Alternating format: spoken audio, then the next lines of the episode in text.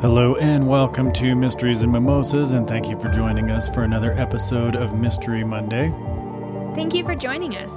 Before we get started, we just want to take a minute to thank everyone who shows us their support week after week. If you can do us a favor, please share some of our posts, tell your family and friends about us, and let us know how we're doing. Yeah, that definitely helps us out. So last week was fun. We took a picture of the mimosas from our episode on Wednesday, and we posted it on Instagram and tagged Dragon Glassware, because that's what the glasses that we use. Mm-hmm. And in turn, Dragon Glassware entered us into their weekly photo competition, and, well, we won. I know, that's so exciting. But the fun part is we don't even know what we won yet. Dragon Glassware is sending us a free set. I hope it's the Barbie set. I'm just happy that our mimosa won. Well, I know. That's exciting. But yes, hopefully it's the pink Barbie glasses. Yeah, hopefully you get what you want. Apparently you like the pink Barbie glasses, but we've been lucky enough to collaborate with Dragon Glassware before we even produced our first episode. They gave our listeners a 10% promo code before we even had listeners, which I think is pretty cool. Yeah, it is. So if you follow the link through our website, it will automatically add the promo code at checkout. But if you just happen to go to dragonglassware.com, the promo code is Mysteries and Mimosas Podcast. So just a reminder, and if you're a new listener, Mystery Monday is an opportunity to give you two short cases that might not otherwise get anybody else's attention. Today, I'm going to be talking about Donna Cloud. In doing my research, I found quite a bit of speculative information on social media, but I want to keep this episode brief. I really hope we can revisit this case and do a full episode at a later time. Donna was last seen in Splendora, Texas on October 25th, 2016. Donna recently moved in with her father, who later claimed Donna left his house to go on a blind date with an unidentified man that Donna met online. Detectives later learned this story was not true. In fact, detectives learned Donna and her dad had gotten into an argument, during which time Donna's dad asked her to leave his house. When Donna left, she was picked up by two men, one of which said he dropped Donna off later that night. At around midnight on October 26, 2016, Donna's Facebook account accepted friend requests from two men. Donna was active online in the early morning hours of October 27th, conducting Facebook and Google searches. Prior to Donna's disappearance, Donna was involved in an abusive relationship with her ex-boyfriend. That boyfriend has since passed a polygraph. Donna left behind her car, money, identification, and her clothes. Donna also left behind her 3-year-old son. Yeah, it's weird that she left all of her possessions behind and her 3-year-old son. Yeah, I mean, she even left behind her car. So, I mean, how did she leave? On foot? Did somebody pick her up? I also think it's really strange that her dad said she went on this blind date, but detectives later found that there was no evidence of that and that wasn't a true statement.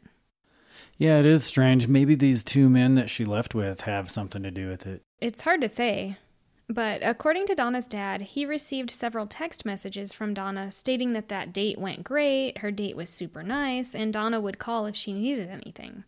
However, like I said, detectives say there's no evidence to suggest that Donna ever went on that date. Okay, so if there's text messages on Dad's phone from Donna saying that the blind date went well, and they could prove that they were sent from Donna's phone, yet there's nothing to show that Donna went on this blind date, I wonder if detectives were able to prove or disprove whether or not Dad actually sent those messages from her phone to his phone. Well, actually, detectives say Donna didn't even have a cell phone to trace or ping and no credit cards to track.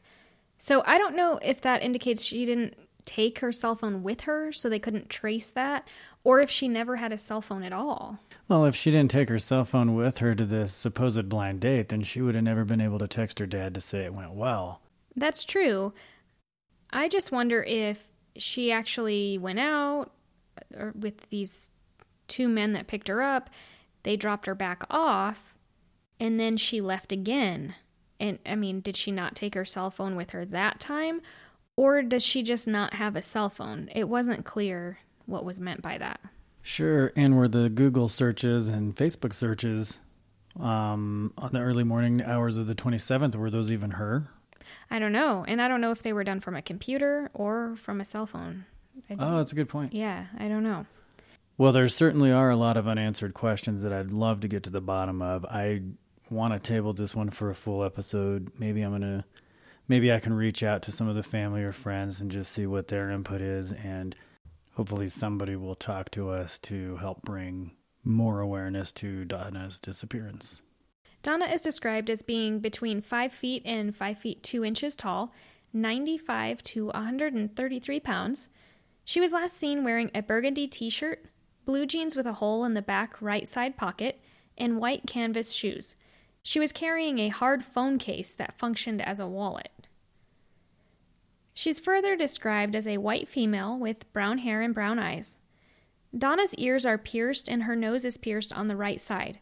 She has the following tattoos: a diamond on her right ring finger, a cross on her right index finger, the words "love is enough" on her collarbone, the word "faith" in cursive on the inside of her right forearm, a crown on her inside of her forearm, and script writing on her back on the right shoulder blade reading, "God is within her, she will not fail," Psalms 46:5.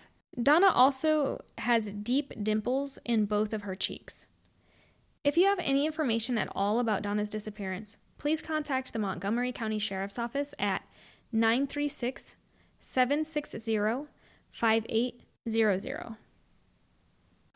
Well, thank you for that information. I know our Mystery Monday episodes highlight two cases with limited information, and unfortunately, the disappearance of Jodie Brooke Anderson is just that. The information available for Jodie Brooke Anderson is very limited. So here's what we know. Jodie Brooke Anderson was last seen in East Nashville, Tennessee. Jodie goes by her middle name Brooke and is known to hang out in the area of Brick Church Pike and Trinity Lane in Nashville. Jodie was always known to be very active on social media, but since her disappearance, Jodie has been completely silent. On June 5th of 2017, a Nashville Police Department police officer gave Jodie a citation, and that officer was the last person to see Jodie alive again. Do you know what that citation was for? Was she driving or something? Or I don't know what it was for, but it certainly gives us a good timeline into her disappearance, right? It does, absolutely. Jodie is the mother to only one child, which is her son. Jodie missed her son's first birthday, and if you visit Jodie's Facebook page, you'll see that Jodie's son is her entire life. She posts a lot about her son. And so it would be very uncharacteristic for Jodie to be apart from her son for any length of time. So like I said, this is the most information that I can find about Jodie, which, it's difficult sometimes when people just up and vanish without a trace. But it's also why we also see the importance behind doing these episodes, because we want to be able to share these people's stories so that our listeners can look at these pictures and maybe somebody might know something. Of course, because we know that somebody out there does know something, and it just takes that one person to come forward and... Yeah, even if they don't think it means something, yeah. Even if it's just, Even if it's just a piece of information that you think is not relevant, it might be. It might be the one thing that detectives need to tie it together. Yeah. So Jodie's described as 5 foot 4 inches, 160 pounds, with brown hair and brown eyes. Jodie has pierced ears, a pierced upper lip, and a tattoo on her chest which reads, "Daughter of a King." Jodie was 18 years old at the time of her disappearance, and she would be 25 years old today. So if you have any information about Jodie Brooke Anderson, please contact Detective Adam Weeks at 615-880-2928. And of course, I'm going to do this to you. Are you ready with that information for Donna? Yes, I am. You don't seem like you're ready. I am ready. If anyone has any information about Donna's disappearance, please contact the Montgomery County Sheriff's Office at 936-760-5800. And see?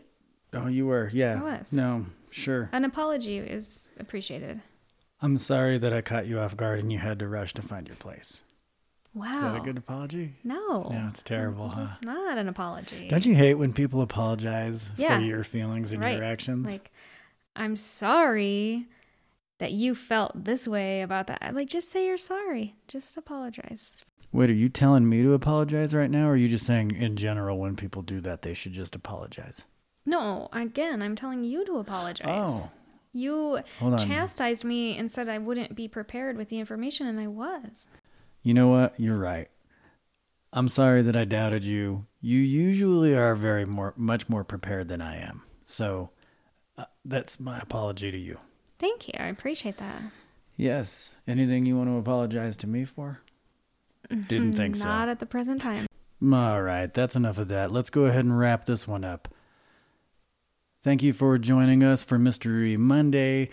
As usual, please do us a favor. Show us that support by going and following us on Instagram, following us on Facebook. And most importantly, if you don't want to follow us, you're not into that, if you could just spread the word about our podcast, that's how we get listeners. Just go ahead and do us a favor. Tell your family and friends. And if you enjoy it, we'll keep giving you episodes every week. So thank you for listening. That's right. Cheers. Cheers.